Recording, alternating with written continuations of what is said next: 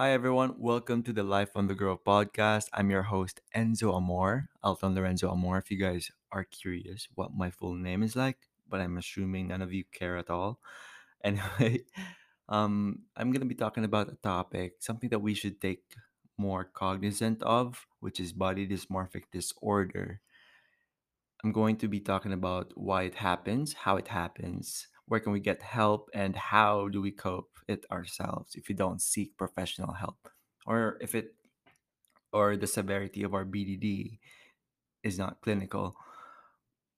But before all that, I'm just going to talk about the books that I've been buying and how I've been overspending my money with books I haven't even read yet.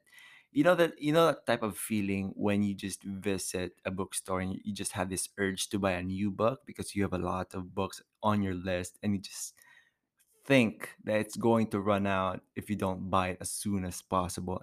I'm I'm currently feeling that way.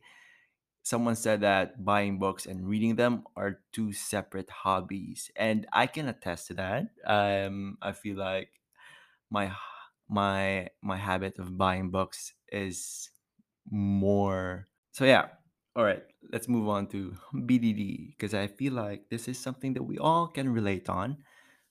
B D D tends tend to happen to all of us. I think we all have some degree of B D D, body dysmorphic disorder, and I'm going to talk about it. If you guys don't know what B D D is, body dysmorphic disorder is a mental health condition where a person spends a lot of time worrying about flaws in their in their appearance. These flaws are often unnoticeable to others. Body dysmorphic disorder. What is it? It is a preoccupation towards our own physical appearance. Again, I'm just reiterating what I said so that you guys will know as the podcast progresses. Something we constantly criticize on, even though no one really notices it. People with B D D can dislike any part of their body, be it hair, nose, mouth, or your weight, and et cetera. In retrospect, a perceived defect may be, may, may be only a slight imperfection or none at all to, to someone, but for someone who has B D D, the flaw is significant and prominent, often causing severe emotional distress and difficulties in daily functioning.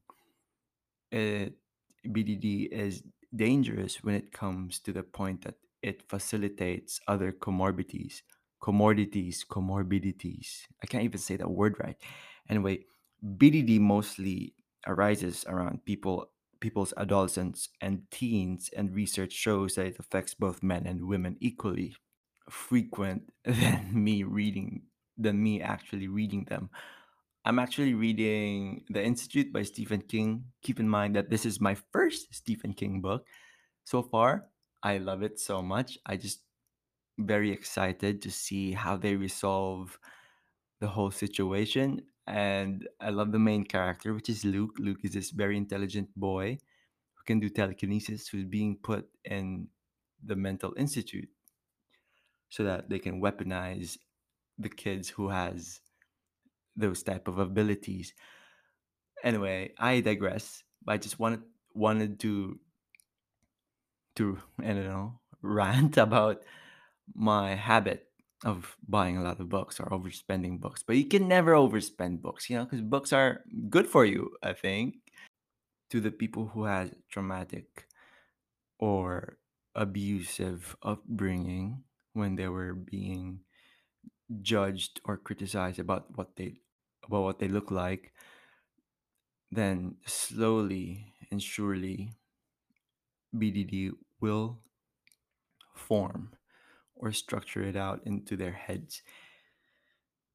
I think all of us have some degree of B D D, preoccupation with your body, and having excessive thoughts on one aspect of it can be detrimental to your life quality, and I personally think this is the cause of being constantly exposed in social media. I think this is one of the main reasons why we have unrealistic body standards. You know, to Instagram, Twitter, Facebook, YouTube or whatever social media platform you're on, Instagram, what we see from there, fitness influencers showing off their six-pack, advocating that it's the only way to be socially accepted. If you don't have six-pack, then you're instantly ostracized and deemed as someone inferior. People showing their highlight reels from TikTok, encouraging you to get hot girl summer body or that hot guy summer bod. It's absolutely disparaging to one's self-esteem when you are told that the physical features you have is not perfect, or at least it doesn't fit to the societal norm or standards. Well, you know what? Screw perfection. Society has ingrained an unrealistic standard regarding the way we should look like to avoid being ostracized. Say, saying our nose should look a certain way, a little bit longer, smaller, thinner. How our stomachs should be lean, flat, and not hairy.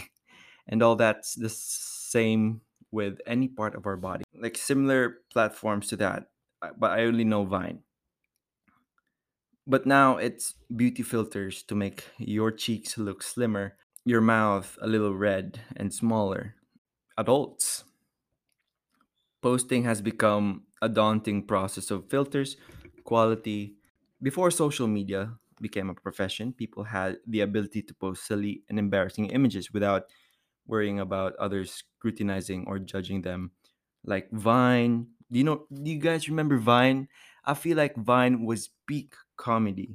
Our so-called aesthetic, hashtag, and captions. Our feeds have become an overly curated forum in which people post to seek approval from others they don't even know in the first place. The problem is that the problem is that this cyber self that we are trying so hard to seek approval of, to have to have everyone online approval, what we put out can become increasingly distant from our authentic self. It can become harder to live up to the perfect image of self that is projected online. Social media is not the only cause for B D D, again, but it can also stem from childhood trauma and others that I fail to remember. Because of this, people do have some degree of obsessiveness with their bodies, with perfecting their bodies. I am no expert when it comes to these things. Again, I just read like whatever I can absorb from reliable sources or watch YouTube videos regarding that.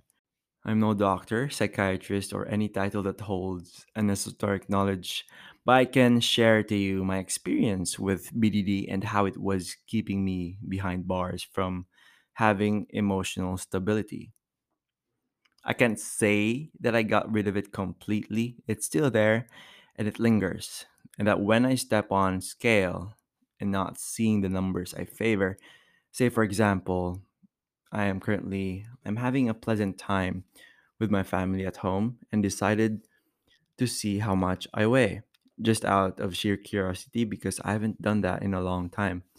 By the time I saw how much I weigh and seeing that number and realizing I had gained a few pounds compared to before, I'd immediately feel discouraged, sad, and disappointed with myself.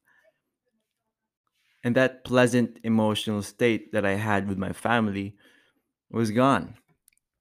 I had let the scale be the indicator if I should feel great or bad about myself. And I think this is the fault of interpreting what I see on social media wrongly.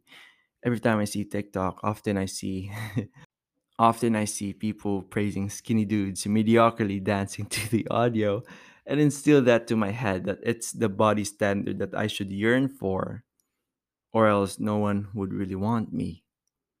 Consequently, I was on this pursuit of seeking other people's validation by sharing them that I do have the body that lives up to society standards. And I did that by demoralizing my perception of self-acceptance. I'd continually deprive my body from the food it needs because I would think one cup of rice would instantaneously add an additional three pounds to the scale. I absolutely hate that I had just realized that not not that long ago, I'd weigh myself at least three times a day so that I won't go off track from feeling disgusted with myself. I was in this pursuit of this false concept of self-image. I realized that the number on the scale does not dictate your overall health. It only says how much you weigh and not something that comes inside your body, the internal metrics, something that really matters, like your body fat percentage, body composition, and et cetera. Anyway, that's for a whole another episode. I can't say confidently that I am unbothered if the number on the scale is not what I had expected, but I can tell you that the severity of feeling bad about myself is lessened. But I feel like this is not entirely accessible depending where you are residing from. Especially in the Philippines, there, there aren't many psychiatrists there that are actually good. I don't know. I can't. I can't generalize, or I can like I can't justify that. But based from what people say, it is what it is. From my experience, it was realigning what really mattered, questioning my intentions regarding every action that ultimately leads to the physical health I yearn for. From there, I realized that I'm working out to feel great about myself, not depriving my body from food, and would work out until I reach my desired weight. I work out to perform better than I was yesterday. I work out to get mental clarity, to get rid of unwanted toxins in the body, to sweat out excess water weight, to be better. And I do have an idea of how to manage that issue. Well, there are research-proven treatments you can try, like cognitive behavioral therapy. It's a form of psychological treatment that has been demonstrated to be effective for a range of problems like B D D and also antidepressant pills. I've read from a reliable source that it helps. But I feel like, all right, this podcast is not to diss out cosmetic surgery, okay? I think cosmetic surgery is great. It has its pros and cons. You can, you know, fix whatever aspect on your face, on your body. If you want to fix your nose, your ear, or want to thin out, contour your cheeks or whatever, it's fine. It's completely fine. What I'm worried about is that after a person had their operation, social construct strong enough to become a belief that instilled in our heads, they still will continually criticize that same aspect on their face, or worse, it they will tend to fixate on a, on another part of their body to catch up what we had missed over the over our dining table at home. But we don't live under the same roof anymore. My older sister moved out. She has her own condo in Cebu. Also my mom. So we just agree that one day we'd have brunch together and talk, you know, about things. Very, very wholesome. I love that day of the week. Anyway, we were just eating. I think this place was called U C C. A side note, their food is mediocre. I'm not sure if it's the branch, but I didn't like their food. It was just bland. Anyway, we saw this kid out of the corner of our eye, and she was smiling at us enthusiastically. She crossed the road um, and approached us and asked us food and asked us for food kindly and an iced tea. She likes iced tea, she said, or this will facilitate a growing hatred towards your body even more than you had your surgery, because it happens. I've read a bunch of experiences here online and also a bunch of podcasts from Spotify that um, without realigning your values or being more aware what you see in the mirror before having the surgery, then it's just going to... So we happily ordered food for her and also the iced tea that she wanted. While waiting for the food, we asked her where she was from, because she was in Tagalog, so that kind of confused us a bit, because we thought, or we had assumed, that she was in Manila and just somehow landed here in Cebu. But she told us that she speaks in Tagalog because of the television that she has been watching. And it kind of ma- made sense. She's from Cebu after all, and her family just lives nearby. So when the food arrives and the drink, she wasn't expecting the iced tea. It wasn't the iced tea that she had wanted, because the iced tea that arrived was... So we agreed that we'll buy her iced tea, Jollibee iced tea, and she agreed on it. We offered her a ride. Jollibee was just two hundred meters apart from where we were eating. So we offered her a ride. Keep in mind that she was just wearing a mask, all right? We were safe. We had alcohol or any cleaning materials in the car. So we were safe and secured. No one was endangered or anything. So, but she respectfully declined our offer to give her a ride. And we asked why. And she told us she wanted to go for a walk so that she can maintain her body figure. This girl was fairly thin, barely meat in her bones or body. She was fa- fairly thin. I would say she was close to being mal- malnourished. And she told us that being thin keeps her sexy, keeps her confident. And after she had said that, my sisters and my mom shared a look. We were just dumbfounded about what she had said about her body figure and going out for a walk. Because as, as young as she is, she already had this mindset of this expectation that she'd be confident if she can maintain that body that was what I think was unhealthy. Actually iced tea, like tea tea that was just being put in ice. she it wasn't one of those instant sachets that you'd find in supermarkets. She was a bit disappointed, and she also asked again if she can have those iced teas in sachet packets. We can't think because there weren't any supermarkets nearby. So we came to a conclusion that we can buy that from Jollibee, that she had said what she had said. This uh, I've come to a realization that society has been preaching this unrealistic body standards. This so we can't force her. So we she she walked under the heat, and we bought her iced tea and also a bunch of other food for her family. And we couldn't just get over about the fact and made it a goal to reach. That's why B D D, B D D needs to be more exposed, more being taught to adults so that they can pass on to the younger generation. I think we should stop saying girls how pretty they look or or how strong the boys look. I think we should start basing off one person's entirety from the content of their character rather than what they see. Perception is very easily swayed. It's very malleable, especially at, at such a young age on the mirror, I'm afraid. But it's not impossible. That's going to be hard to achieve. That's for the podcast today. Thank you for listening. I hope you get something out of value from this.